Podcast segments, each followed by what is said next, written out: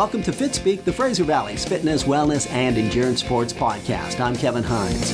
We're brought to you by Wenting Cycle and Mission. Here's your Wentings word of the week. It is 105. Mention that word to Bruce or any staff member the next time you are at Wentings, and you'll win a prize. It's just that easy. Once again, your Wentings word of the week is 105. We're also brought to you by TriJoy, the spirit of multisport. With the race season on hold, it's time to experiment and work on your weaknesses. Need more sprinting speed? Need more climbing power? Need more running endurance? At TriJoy, we're here to help. We can discuss your current fitness, create some specific goals, and design a plan to achieve them. It's TriJoy, the spirit of multisport. On our program today, Abbotsford Triathlon Club coach Mikey Ross will be checking in for another edition of his top five list. He'll be giving us some perspective on the big things in life, racing, and training. That'll be coming up a little bit later on in the show. Program number 105 with 55 minutes of summer loving sweat-tastic Fitspeek begins right now.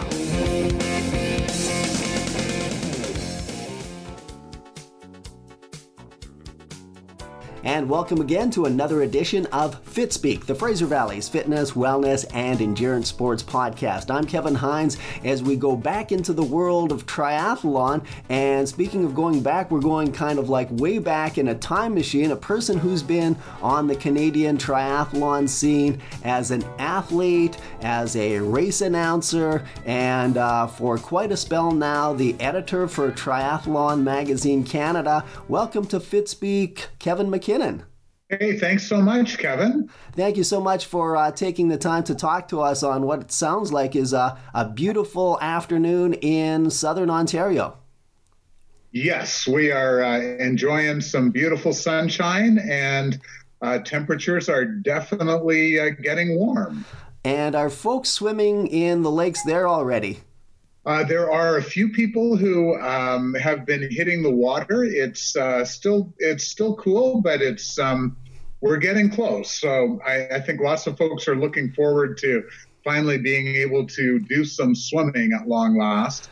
Yeah. I'm really not sure what's going to happen in the way of pools here in Ontario. So um, I think open water is going to be uh, our only option uh, yeah. for much of the summer. So I think people are really looking forward to uh, getting back to the water. Yeah, I think uh, all of our, you know, we've been forced to become uh, duathletes over the past about three months. So for those folks who who do like to do that uh, swim in the water. They're going to be uh, happy to jump back in, whether it's a lake or river or uh, in some cases uh, out in the ocean, I guess. Um, let's uh, let's talk about you a little bit now. You're one of these folks who's been around the world longer than there's been a sport called triathlon. So uh, where was home originally for you, Kevin? Oh, oh my goodness. Uh, this could take a while. I, am glad you've got uh, eight or 10 hours for this podcast. um, all right. I, I, will try and give you uh, the version as quickly as possible. So, I was born in Montreal. Um, when I was uh, 10 years old, we moved uh, to South Africa. We lived there for five years, uh, lived in Iran for three years, lived in Greece for three years. Um, along the way, I went to boarding school in Quebec. I went to uh, boarding school in England for a while at rugby school, where C. Webb Ellis first picked up the ball and ran. Um, eventually, uh, ended up at Queens. I ran at uh, ran at Queens, uh, and then you know, and that's where I, I, got into triathlon when I was living in Kingston. And uh, mixed into all of that, I spent a lot of time uh, playing tennis down in down in Vermont.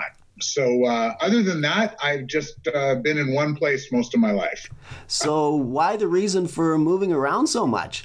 Uh, so, my dad worked for Pfizer, a pharmaceutical company, and he was a troubleshooter for them. So, he was uh, very good at going into a country where they weren't making as much money as they thought they should be, and he could start right from the bottom. He would go like he, his background was as a chemist, and mm. he then worked his way up through the business end of things. So he could literally start in the lab and then work his way through the entire company and uh, streamline things. And uh, Pfizer loved him. They he, mm. uh, they made lots of money in uh, in a bunch of different countries uh, while he was doing that stuff for them.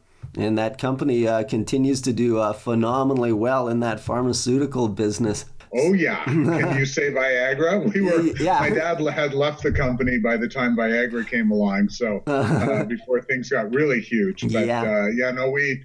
It was uh, yeah, it was a, it was a crazy way to grow up. Mm. Um, you know, certainly uh, lived in some uh, some pretty nutty places, but uh, I think that's where you know I got I gained a love of travel and and seeing different parts of the world. So um, it, I was really fortunate that I was able to uh, get myself into a career where I was able to continue doing that. Yeah, and if anybody checks your uh, Facebook account, it's like find Kevin this week, whether it's uh, you know on that island of Lanzarote or somewhere in Europe or down in Thailand covering arrays. Or yeah, you uh, certainly have been able to uh, travel the world and do something you've uh, you've been loving for decades now. Yeah, absolutely. It, you know, I, I no complaints uh, for me in terms of the career. It, you know, obviously there's challenges and it's hard, and uh, you know, I'm very lucky that uh, I'm married to um, to a saint who uh, you know was able to um, do so much. Like we have three very active or very, you know, had very, three very active children who all competed at a national or international uh, level in four different sports. So um, it was it was kind of crazy, uh, but we uh, managed to manage to make it all work. Mm-hmm. That's that's a pretty uh, deep gene pool you've got there between your and you, you yourself and your wife and uh, so i know that one of your sons who writes for the magazine was um, on our cycling team uh, tell us about your other kids uh, yeah, so Sean was uh, Sean writes for the magazine. He writes for both Triathlon Magazine Canada, does a little bit of stuff for the Cycling Magazine. Mm-hmm. Um, yeah, he was uh, you know he won two bronze medals at the Pan Am Games in uh, individual uh, time trial and uh, team pursuit. Uh, represented Canada for many years on, on, the roads and, and on the track. Um, our youngest son, Ian, mm-hmm. was a member of the uh, triathlon, uh, the youth development program in triathlon for, for many years before he chose to focus on swimming. Um, and he won a, you know, a couple of bronze medals at the Pan Pacific Games as, wow. a, as a junior. And represented both the University of Toronto and McMaster uh, on the swim team, and uh, you know is still a frighteningly talented uh, uh, triathlete. And then my daughter um, was also you know very talented as a triathlete. All three of them started as triathletes. Uh, my daughter was second at the uh, Ontario Games um, when she raced there, and you know did very well on the tri front before focusing on running and ended up running for McMaster, was the captain of the cross country and track team there for mm-hmm. all, all, of her or most of her years while uh, running at Mac. Wow, what a uh, gratifying experiences as a father and as a, a parent, uh, seeing uh, you know your kids not only just dabbling in the sport but really uh, enjoying a lot of success and perhaps uh, offsetting some of the costs of higher education. Yes, absolutely. Uh, you know, really exciting to um, to see that. And uh, yeah, I, you know, we, my wife and I sort of joked they didn't they didn't stand a chance for not going that way. You know, my wife um, was one of uh, four athletes that I uh, that I coached that went to the Olympic trials in 1992. In 92, uh, she yeah. was an 800 meter runner, and um, you know, after after the kids were born, uh, she had done some tries and then got back into triathlon. Uh, was the world champion in the sprint distance at um, the Worlds in Vancouver. oh, I should know. Think 2009, but don't mm. uh, hold it against me if it was 2008. Um, and uh, has since uh, gone on to race a number of Ironman. She's yeah. gone to Kona a couple of times, wow. won her age group in uh, Lanzarote, and um, all kinds of fun stuff. So yeah, the the kids grew up in a nutty uh, nutty household, and um, so it wasn't too surprising, I guess, to see them follow uh, follow the the route that they did. Absolutely. So you must be uh, well. It's coming up, uh, Father's Day. you have got to be a pretty proud papa because of all that success and and the fact that your your wife is excelling in the sport has got to be you know. Uh, a great uh, feather in your cap and uh, an addition to your relationship. Oh yeah, absolutely. I don't know about feather in my cap, but uh, yeah, certainly uh, very exciting. And um, yeah, I, am a nauseatingly proud parent. No two ways around that. And just have to look at my Facebook page uh, for for that. But um, yeah, no, it, it, has been it's been really exciting. And and I think what what is great is that um, I'd like to think. Uh, for for the kids, uh, you know, one of the things that's been awesome for them is both my wife and I have had our our own competitive. You know, I had my triathlon career and running career and tennis stuff, and and um, she's had her own deals. So, um, you know, for us, we know how hard this whole thing is, mm-hmm. and and so. Um, you know, for us, we've always been, hey, we're we're here to support. We'll do everything we possibly can for you, but um, this is your gig.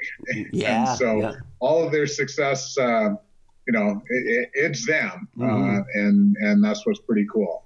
So uh, specifically, Kevin, when when did you kind of like uh, discover the sport of triathlon? So, um, 1985, I was um, uh, back in those days. I was at Queens. I was uh, um, a cross country and track runner. Um, we were, I was part of a really uh, amazing track and or yeah, I guess track and field, but cross country program at Queens. We won nationals three out of the four years that I Whoa. that I ran um, at Queens, and um, I was uh, my my track event was steeplechase, and oh, wow. I was gearing up. I'd I'd already made the standard for the uh, Canada Games, so um, I just needed to you know uh, have a good race at the at the trials, and and that was going to be my big race in '85. And I uh, was doing a really hard track workout on that good old square track. We used to have a, a track with 90 degrees cor- 90 degree corners at, at Queens. Yeah, and, yeah, yeah. Uh, was hammering around that and and uh, ended up breaking the talus bone in my foot. Wow. Um, and this was in February, and unfortunately, we didn't know. Like they kept thinking it was just tendonitis, mm-hmm. and so for three months they kept telling me like this is just tendonitis, and I would try and run on it and and just be in, in excruciating pain. So I had organized to do a training camp uh, down in California with um, a friend of mine named Andrew McNaughton, and uh, Andrew uh, and I went to high school together, and he had got into triathlon a few years before down mm-hmm. in LA. Okay. Um, and uh, so Andrew actually, uh, his claim to fame is he's the first person to ever win a triathlon on aero bars. Oh, really? So um, uh, Boone Lennon had sent uh, he and um, Brad Kearns some of the uh, the Scott DH bars. Mm-hmm. And Brad Kearns won won the um, Desert Princess duathlon. I think they even called it a biathlon back then yeah, over in, Kenny Souza. Oh, over uh, um, in Palm Palm Desert, yeah. Yes, and uh, and then Andrew uh, took the took the bars down to the Crawfish Man in Louisiana and beat Mike Pigg. Oh wow, that's um, some heavy hitters there. Absolutely. So Andrew was, uh, you know, one of the best cyclists uh, in the sport in his day. Uh, so anyway, I was I was down there. I couldn't run, so I ended up swimming and biking with Andrew while I was down at this training camp. Came back to uh, to Kingston and uh, was in the same boat and just kept going. And mm. by the time I was able to uh, start running, it was just a few days before the uh, Canada Games trials, and I just could not get my head around trying to do a steeplechase and spikes on on a foot that I hadn't run for you know three months with. Yeah. So um, instead of going to those trials, I, I, went and did my first triathlon. And what was um, that? This, uh, that was the Smiths Falls triathlon, and I ended up uh, uh, inhaling about half of the Rideau Canal. um, and uh, so you know, came off the bike and was just gearing up to start hammering through the run and started coughing up all kinds of weird green goop. Ooh. Um, and ended up coming eighth and uh, was very frustrated. And the following week, I went to the uh, Sri Chinmoy race in uh, Magog, Quebec, and uh, ended up coming third there. Wow, climbing and, up the ladder um, quickly. Yeah, like once I figured out, you know, not to inhale so much water, it wasn't so bad. And uh, um, I came um, uh, second to oh good grief what's his name now Um, the year before, he had represented, or sorry, came third to. Uh, oh, now I'm taking a mind blank. Mm. Uh, a cross country skier and cyclist. He went to the Olympics in both in 1984 and uh, so he was uh, a, a machine. Uh-huh. Anyway, like it showed me that I was um, possibly going to be competitive at Tri, and that's what I kept doing. So I did that until uh, I retired in 1993. So, what would have been some of your your highlights as a triathlete on the athletic side? Um, I guess I was second Canadian both times I raced in Kona in 87 and 89. Okay, And, 87 and um, 89. Well, memorable years, absolutely. Yes, uh, both years I ended up in the medical tent Oh, uh, in in a in a cot right next to Mark Allen, which Oh. was uh, ugly. um, and then uh, probably my biggest win was um, the uh, Green Mountain Steel Steelman Steelman. uh, triathlon. Mhm. Um, and uh, yeah, I set the course record there and uh, beat um, beat the uh, at that, you know the guy who was at that point ranked number one in the world over the half distance. So that was certainly a big win for me. So those are probably the uh, the, the biggest uh, biggest wins. hmm So, um, what are you doing to, to stay active nowadays? You're uh, you're a young fifty something year old. Yes, uh, celebrated. Good grief, what is it now? Fifty seven in uh, in in May. So yeah, I'm ancient, man. uh, so yeah, still trying to. I am running is limited. I, I'm not doing a whole lot of running. I just basically do that when I'm uh, out working with uh, athletes I coach. Okay. Um, but um, yeah, trying trying to get out on the bike as much as I can, and uh, got a Vasa trainer downstairs, so I've been trying to uh, keep up with a little bit of swimming on that front. hmm So, when you were kind of winding down your career as an athlete, was it uh, a straight transition into becoming uh, a writer, an editor as part of the magazine, or were there some some transition years there? So my last two years of racing, I had uh, gone back to journalism school, Ah, and um, so uh, and actually that that, that really kind of. Uh, so I, I all through it, I was never able to make enough money um, just with racing. mm, Uh, so I started coaching. Yeah, I would say probably '87. I got into personal training and coaching at that point, and that's how I was always kind of uh, helping make ends meet. And I went back to journalism school in '91 through '93, um, and um, it was uh, so probably yeah '92 was a really uh, interesting summer for me because I'd been so busy with school. I really hadn't been able to do the the same kind of level of training that I've been used to. hmm Um, and I ended up having one of my biggest wins ever that summer. I won the Tupper Lake Tin Man Oh, triathlon, Tin Man, which yes. was an event, uh, which was an event that I had, like that was my third ever triathlon, Uh-huh. and um, I had been trying to win that race. I'd come second, I'd come third, I'd come fourth. Uh, I came fifth. Uh, I came second another time. I think I maybe came second three times at that event or something Wow. been wanting to win that forever. And uh, in '92, I, I rolled in there and really didn't have the same kind of training that I would have normally because I'd been so busy with journalism school Mhm. and ended up finally getting the win. And it sort of dawned on me that you know the training that I'd been doing had just been so quality oriented and uh, you know because of my time commitments and that really has uh, been the way I've, uh, or really um, been influential on my coaching uh, career ever since then. And really, uh, my coaching philosophy has uh, been shaped through that time frame. Um, so '93, I finished up, um, and um, my wife was pregnant when I graduated at the end of June, and um, ended up doing my last race. Uh, I think it was somewhere in and around July 21st or so. hmm Um, yeah, two weeks after my daughter was born. Wow. So she was uh, born July 7th, and uh, it was the Sarnia Triathlon, and I was um, I had an eight minute lead, 5K into the run, Uh-huh. and started to feel my plantar fascia going, Ooh. and had this little debate with myself. So I was um, kind of okay, do I keep going? and win the race and just take the rest of the season off and then get back into things next year, mm-hmm. or do I stop and uh, you know get this taken care of and keep racing this year? And I kept going. Oh, um, so I was able to minute of decision. I was able to go out uh, go out with a win, but. Uh, I totally, I just tore my plantar fascia. I couldn't even walk for a few days after that. Oh, go, and, go. Um, a couple of weeks after that, Graham Fraser called me to uh, um, uh, ask me to, you know, if I wasn't going to race uh, at his event, would I come mm. and announce at it? Cool. And uh, then in September, he hired me to be the manager of the Triathlon Pro Tour and become the media director for the Subaru Triathlon Series.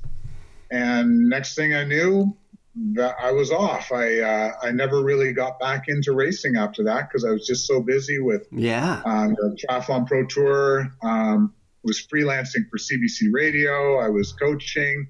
I was uh, the media director for the Subaru series, and then eventually, after Graham bought Ironman Canada, I mm. became the media director for that. Helped Graham form uh, Ironman North America, yeah, is and, that uh, spread from Penticton to what was it at the time? Lake Placid, I think, in Florida? Yeah.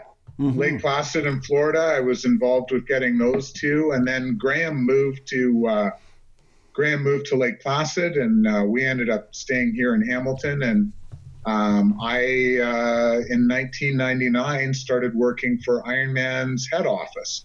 So started doing event coverage and then uh, eventually became the uh, editor and then editor in chief uh, at Ironman. At so Ironman. Uh, I was involved with uh, getting what was originally Ironman Live and then hmm. Ironman.com and all of that coverage started way back when. Wow! So not only the athlete, but uh, a pioneer in the you know the early days where the sport really expanded throughout Canada and the rest of the world. Yes. Oh, yeah. It was it was crazy when I first. Um, yeah, so my first involvement with Ironman, the first time I ever went to a meeting down there, met Dr. Gills was in uh, in 1993. You know, back then I think there were seven events. When I started yeah. working with Ironman in '99, I think we were up to 17 events around the world um, by then. And um, when I left Ironman in, uh, I think when did I leave? 2015. I was responsible for coverage of over 140 events around the world. Like it was, wow, it was crazy how things grew. Yeah, absolutely. So from those, you know, those original five in Japan, Germany, New Zealand, Canada, Kona, Australia, and then just whoosh, and yeah, that was uh, probably quite uh, a, a heavy workload for you. Um, yeah, it was. It was pretty nuts. Um, yeah, for the longest time when I when I worked at Ironman, you know, there were many years that I would cover um, 18 to 20 events um, myself, and then you know there were other people that we be, we would be sending out uh, to cover some of the other races. And mm-hmm. yeah, it was um, definitely pretty nuts. Yeah, but uh, a wild ride for yeah. sure. So, uh, how did you make that segue? Um, because there was obviously some overlap working for the Ironman Corporation, as well as uh, you know one of you one of your many more recent jobs here at Triathlon Magazine Canada. How did that uh, work in? So yeah, frighteningly enough, um, I am the uh, the original editor of, of Triathlon Magazine Canada. So when the guys at Gripped Publishing decided that they wanted to expand into um, into another market, they um, they kind of looked and felt like triathlon was a, a, good way to go. And at the time, I was editing a magazine for the Triathlon Association here in Ontario called Transitions. Mm. Uh, the guys from Gripped uh, approached me and you know said, "Hey, we're we're looking to start this magazine," and and um, so uh, I I sort of jumped on it. Like I just I just loved the the idea, and I was able to um, uh, you know sort of negotiate with the guys at Iron Man that I would uh, you know, make sure that I I still had some time for the magazine. Mm-hmm. So yeah, I've always um, sort of fit that in. So. Yeah, my joke is that I, I, I, picked a bunch of occupations that pay like crap, and so I had to uh, had to kind of put them all together to um, to somehow try and put a career together. If you talk to my wife. I still haven't done that, but mm, um, in the works. I've been I've been faking it pretty well for a while. Absolutely. So you you've talked to you know it's got to be thousands, if not hundreds, of athletes, you know, age groupers, uh, pros, legends, um, founders of the sport. Um, when you take a look at, you know, all the people you've been in contact to, do you, do you have any favorite triathlon personalities that you've met over the years that you could share some stories about? Oh, uh, boy, you know, the, the thing is that um, and I'm I'm terrible with names, so I'm taking a mind blank right now. But um, one of the there was um, a guy one year I was in Kona, and uh, there was a gentleman who came up to me, and I had got to know him um, through uh, the event in Wisconsin in Madison um, way back when, and um, it was really funny because he he said to me, "Hey Kevin, how come you know how do how do us normal people get?" Onto Iron Man Live? Like, how do how do we get some coverage? Like, you are only covering pros, and you cover uh, you know folks who are here in wheelchairs and all right. that kind of stuff. And and he said, how, how about us normal people? And um, so the next day, I uh, I I asked him. I saw him down at the swim again at, at Dig Me at Dig Me Beach at the pier, and and I said, Hey, do you have a minute? Uh-huh. Can you come in and and just have a look at this uh, this story for me? And so I brought him in and he looks at the computer screen and I posted my Ironman life column about uh, a doctor uh, from Madison, Wisconsin, who coaches his uh, children's, uh, three of his children's soccer teams, mm-hmm. um, has a television uh, show on, on health, um, has a uh, regular podcast about um, endurance athletes in the Wisconsin area and oh, by the way, also happens to be a triathlete who qualified for the Ironman World Championship. Mm-hmm. Um, so you know, this is this is the normal person or normal type of person who ends up at in Kona. Uh-huh. And he, he kind of looked at me and went, "Okay, I get it." Mm-hmm. Um, and you know that that's just it. There there are every single um, triathlete I have ever met has an amazing story. Um, and it, you know, it's just sometimes you have to dig a little deeper to, to find it, but uh-huh. uh, they're all there, you know.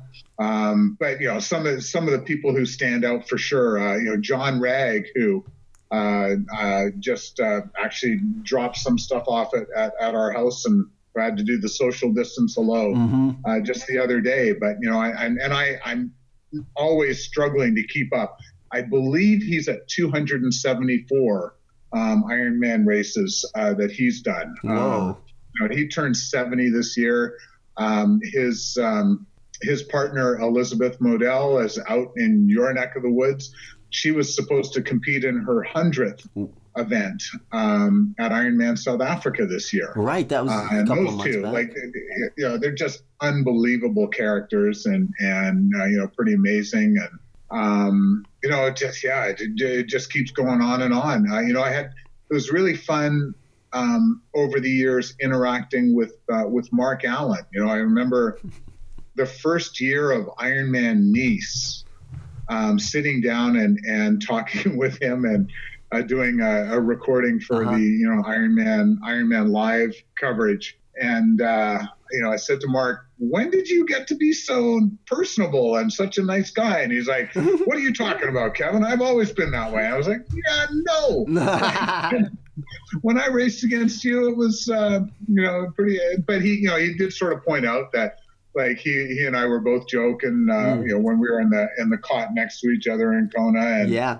But, you know, just seeing, you know, and I said to him, when did I see him last year? Um, uh, oh, I guess I guess I saw him in Kona.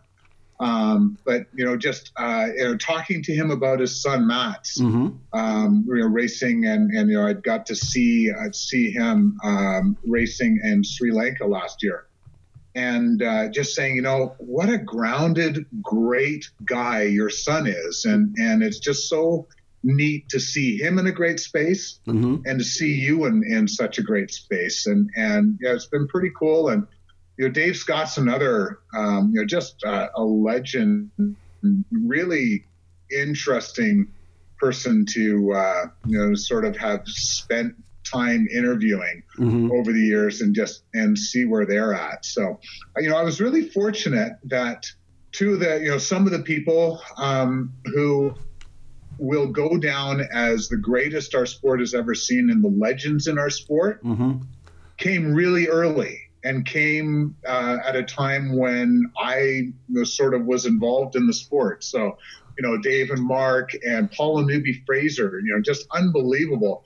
Uh, Greg Welch, to, if you ever have time to to hang out with Greg uh-huh. Welch, you absolutely need to do it. The guy is just salt of the earth, one of the most amazing people you'd ever ever uh, come across. So really cool uh, that I was fortunate to um, have started and and been involved in, and that our sport is fortunate that from the start mm-hmm. we had some of our, our our most amazing people. You know, Scott Tinley, another great guy. Scott Molina, yes. really a cool person to talk to. Erin Baker, you know, she it was uh, a few years ago when they were inducted into the Ironman Hall of Fame, I reached out to both of them, just assuming they wouldn't know who I was uh-huh. from a hole in the ground.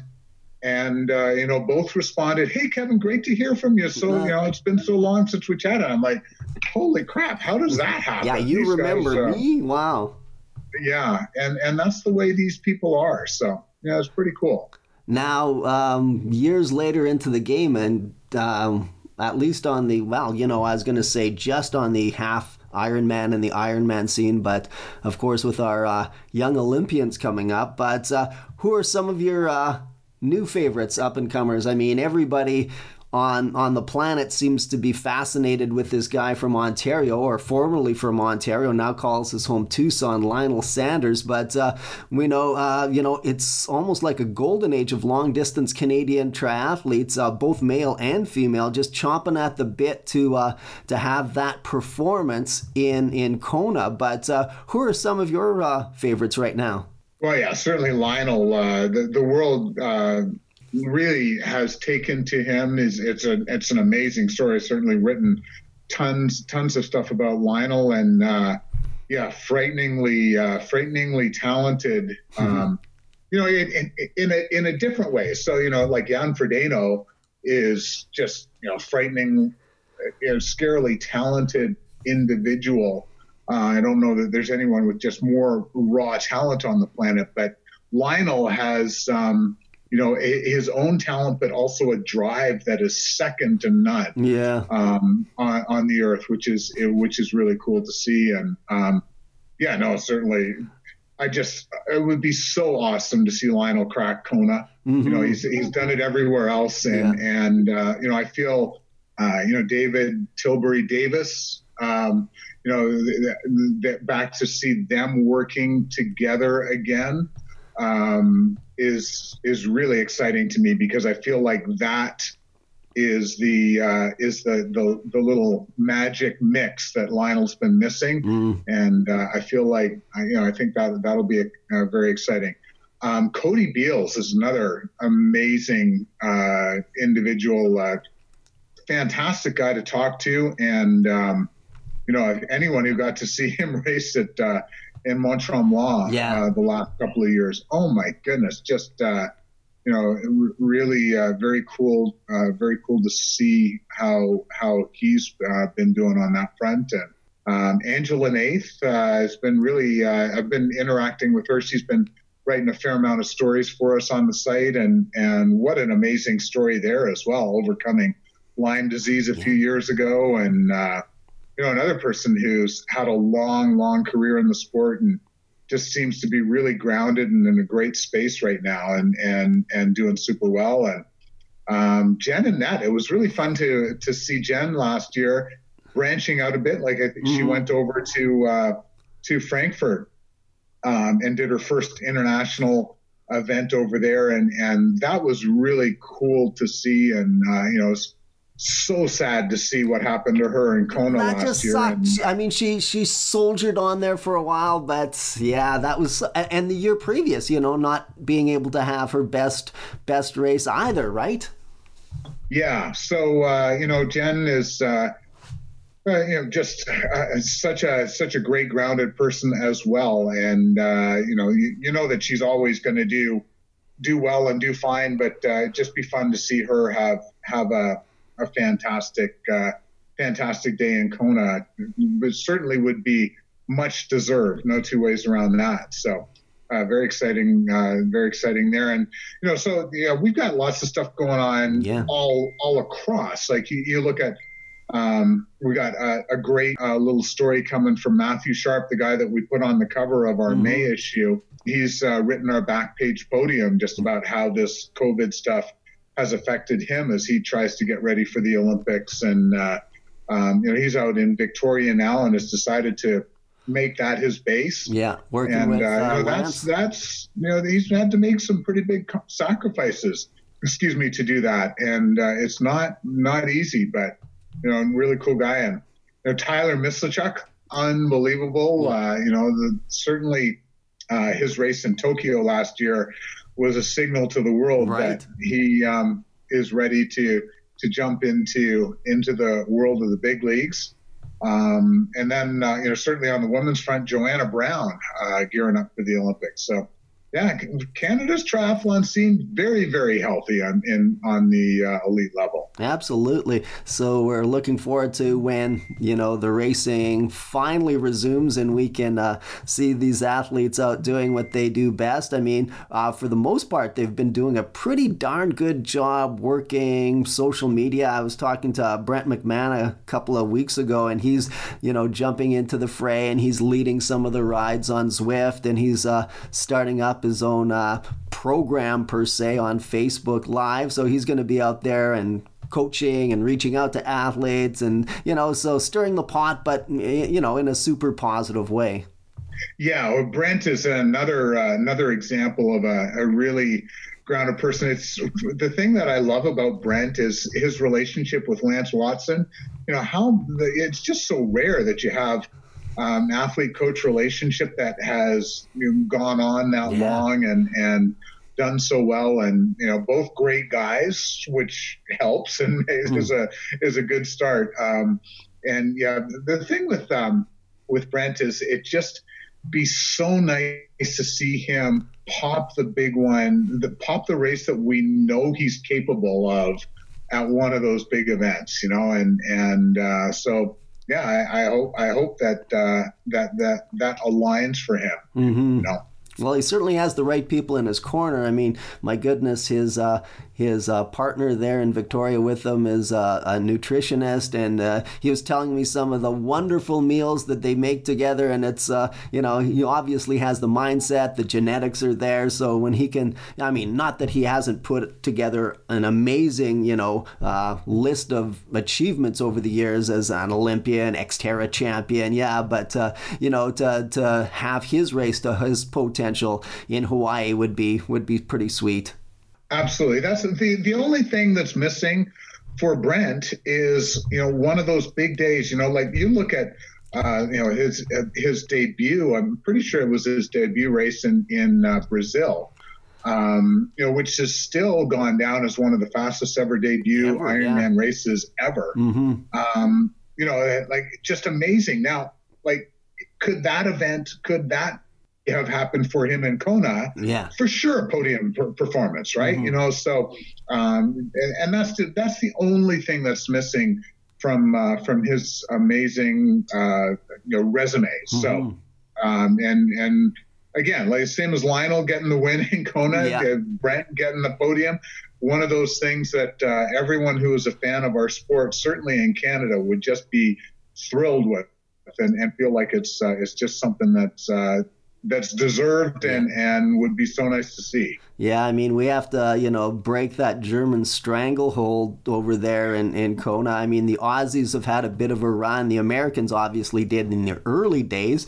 Um, you know, Peter Reid's been there more than two or three times. So, uh, yeah, it's time to get a, a, maple leaf back on the flag there in Kona. Now, uh, one of the things I'd like to talk to you about, I mean, you've got one of these rare perspectives of having been a student and uh, an ambassador for the sport for, for so many years. What do you see as some of the major changes in the sport, whether it's, uh, you know, the people who get into it or the technology or, or something that I just can't think about asking? Yeah, it's it's it's interesting. So the the thing that um, the biggest change has just been uh, as I guess the commercialization of the sport, and um, so is that a good know, thing or a bad thing? So parts of me um, are not crazy about it, which is really stupid because um, that's how I make a living. Yeah. Um, right. So, um, you know that. So it, it's totally crazy for me to be upset that a you know that um, big finance wants to get involved with Ironman and buy the company and and all that kind of stuff because ultimately that uh, should help the sport grow. But um, I think what's um, what we've been missing is that um, a lot of that hasn't been you haven't seen that spread out so much. And this is what uh, you know really concerns me through the covid stuff is that um, we could lose some of our smaller players in the sport the um, you know race smaller race series mm-hmm. that just can't afford to have a whole year of not having any income. Yeah. Um, you know it was it was frightening to me to see when when Roth canceled, uh, Felix Walchshöfer, you know, doing a video saying, "We need your help. If you guys don't pitch in, there's a good chance we won't be here next year." Yeah. Um, and you know that that's Roth. Yeah. right. Like you know that that's one of the biggest, well, the biggest full, like full distance race in the world. Yeah. Uh, you know, you, have got Ironman that's uh, you know being sold for uh, what was the last one? Six hundred and forty million dollars, and then you have you know supposedly big events that are struggling to just make ends meet, and so um, so the commercialization to me has been uh, a little bit funny uh, on that front, and um, uh, you know I, I guess for me I just love to see that kind of be spread out a bit more, but you know and and and I guess I would also, as much as you know, don't get me wrong, love Ironman. You know, certainly worked there for yeah, uh, you know, however long, however many years that was in in my life. But it would be nice for um, if we could get people to um, accept just triathlon being as big a deal, and and that's always going to be hard because everyone just you know you, you think about hey you know you meet somebody at a party or whatever. Mm. Oh, you're a triathlete. Oh, have you ever done the race in Kona? Yeah. Um, have you ever done that race in Hawaii? And uh, you know that it is amazing. The Ironman World Championship is an unbelievable experience, and it's it's uh, something that is uh, a mainstay in our sport. But so too is Ironman Lanzarote. So too is Challenge Roth. Uh, so too are so many other events out there and and it's just hard to get that appreciation everywhere yeah absolutely um, how has uh, covid nailed the magazine um, obviously uh, the episode, or I suppose I should speak in uh, in uh, print media terms, uh, publication was unable to make it uh, to print. Uh, but what's it done financially and just holistically uh, from from your perspective? Um, so luckily enough, from my perspective, I I get the uh, privilege or um, I get the luxury of not having to worry a crazy amount about that that stuff. So we got a publisher and an advertising team and yeah. and all of that who are um, tearing their hair out and trying to make all of those ends meet. Um, so, uh, like for our May issue, as as you said, it didn't make it to print. The printer um, was uh, was closed in um, in Montreal, and um, uh, I am under the impression like we're just getting our July issue together, mm-hmm. and uh, crossing my fingers that that will end up getting printed. Mm. But the May issue, uh, we ended up doing digitally. Yeah. Uh, we distributed it to every to all of our subscribers uh, made it available to uh, all of the associations that that uh, share the magazine as part of people's memberships. Mm-hmm. Um, so uh, you know that all all went well, and and you know I'm I'm putting together a, a July issue as as if things are uh, normal on my end. Right. Um, but yes, for sure that you know things are things are definitely taking a hit in terms of advertising. Events aren't happening. Um, you know, companies are out there and, and are pulling back, and um, it is it's definitely a, a struggle out there. But uh, you know, we've uh, you know went into this in in as decent shape as you possibly could be in yeah. this nutty publication environment that we're living in these days. Yes. And uh, the guys have just, uh, you know, I, I, just, every time I walk into the office, I, I, you know, I just look around at Gripped Publishing. There's, mm-hmm. you know, four, four different magazines there. There's a bunch of different online sites. I just shake my head and I look at our publisher and, uh, and, uh, the, the, you know, the head of our, um, uh, the editorial thing. And it just, take my hat off to them that they've been able to generate and and keep this business going uh, through all of this stuff. So they're doing a good job so far, and uh, I know that obviously things are not going to be you know, things are going to be a struggle. No two ways around it for the next little bit, but yeah. we'll cross our fingers and just keep doing what we're doing and hope people appreciate it and and keep supporting us. Absolutely. Um, well, here's just because uh, we know you're on a bit of a tight uh, time schedule here, Kevin. Uh, give you a couple of more questions. Uh, I asked Steve Brown, who you know is still a race director and doing his best uh, to keep his events. Former race director of you know Ironman Canada. So I called it Steve's soapbox when he was talking, but let's call this Kevin's soapbox. Um, what should every triathlete in Canada know? What should they know? Yeah from you know this is your opportunity to to educate the Canadian triathlon scene? well, certainly the the one thing is uh, I would just love people to know more about what we do and support Triathlon Magazine Canada. Um, you know, it, it is still uh, I don't know if crazy. I it just there are so many uh, people who are kind of one and done or just intro to the sport who aren't aware of what we do. And and uh, I'd like to think that we we offer lots of resources and and help to them. And but the the biggest thing I guess I would I would love people to know or just it would be great if everyone could do what they can to support every aspect of the sport uh, right now. And and the biggest thing is with um, is with uh, race directors um, and with stores and and the people who have been supporting our sport over the years. Uh, so you know, I know everyone's kind of going, "Oh, there's no races, so I won't buy a bike this year." Well, you know, there have not been a whole lot of tri bike sales uh, in this country uh, this year. I'm just working on some stories about that, and uh-huh. you know, every every store I'm calling is saying, "Yeah, I haven't sold a tri bike for two months." Oh, okay. Um, and if and if we want these people to be around when the sport comes back next yeah. year, we need to help them out now. And if yeah. you can, mm. that would be great. Um, and then the other thing is just help the race directors out. Like it just it makes me so sad when I see people on social media ripping race directors a new one because they they won't refund their entry fees and stuff. And you know, you got to understand these guys can't. Yeah. Like you know, the, the, in February they were paying for medals. Mm-hmm. Uh, they were buying the T-shirts for the races.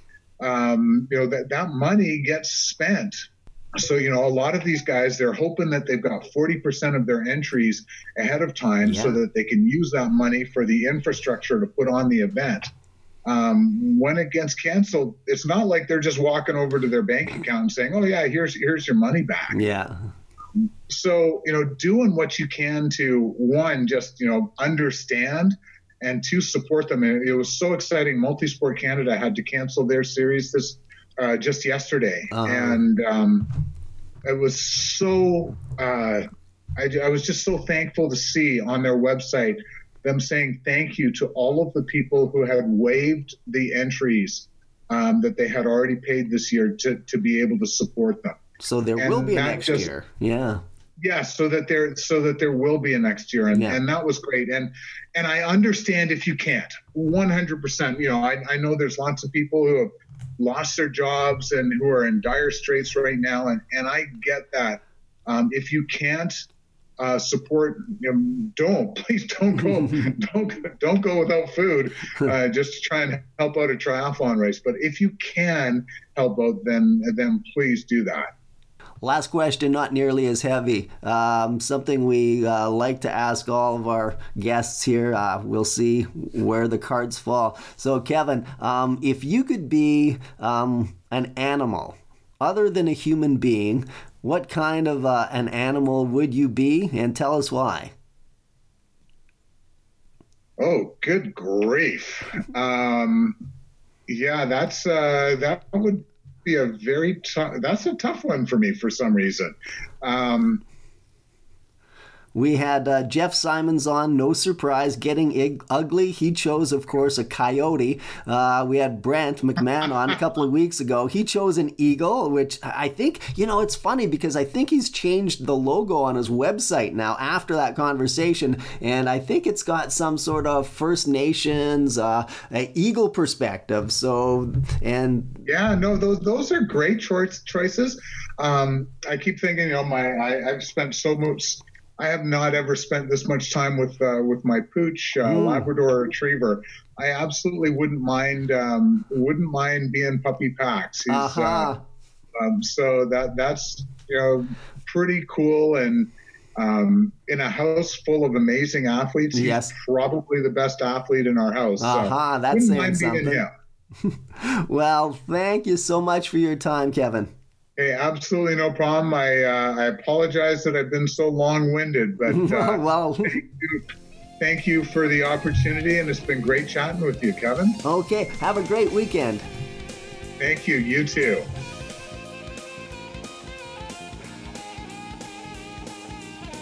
And that's it for another edition of Fitspeek, the Fraser Valley's fitness, wellness, and endurance sports podcast. Fitspeek is brought to you by Wentings Cycle and Mission. Your Wentings word of the week is 105. Once again, your Wentings word of the week is 105. We're also brought to you by TriJoy, the spirit of multisport. Whether your goals are iron, golden, or ultra, our low client to coach ratio ensures you get the one on one time you deserve to achieve your potential. It's TriJoy, the spirit of multisport. See the link at the bottom of this page to book your free consultation and goal setting session. I'd like to thank this week's guest, Kevin Mackinnon from Triathlon Magazine Canada, and invite you to check out the website. It's triathlonmagazine.ca. That's triathlonmagazine.ca. For Mikey Ross and the rest of the Fitspeek gang, I'm Kevin Hines. Thanks for listening.